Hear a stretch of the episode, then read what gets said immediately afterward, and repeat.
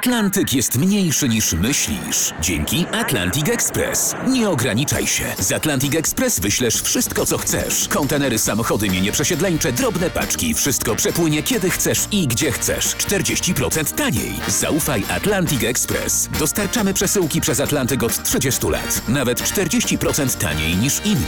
Dzwoń 1 800 775 73 63. Ekspresowo przez Atlantyk. Tylko z Atlantic Express. Niezwykłe historie odkryć i wynalazków prezentuje profesor Ryszard Tadeusiewicz.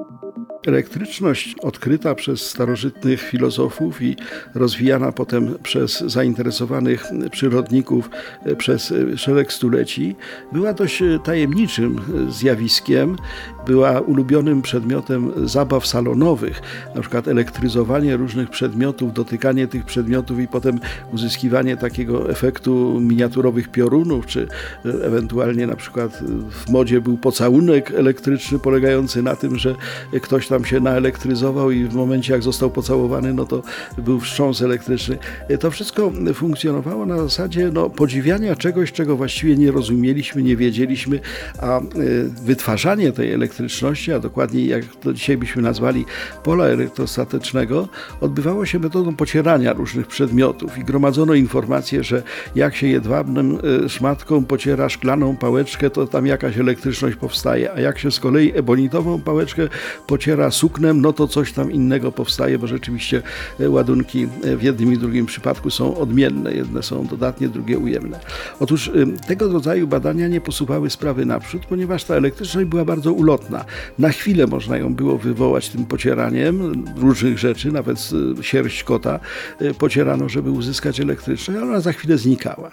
Natomiast Przełomowym odkryciem było dokonane w 1745 roku odkrycie przez Georga von Kleista w Kamieniu Pomorskim. Zresztą ciekawe, bo miejscowość oczywiście dawniej była niemiecka, obecnie to jest Kamień Pomorski, który możemy odwiedzić wyjeżdżając nad morze.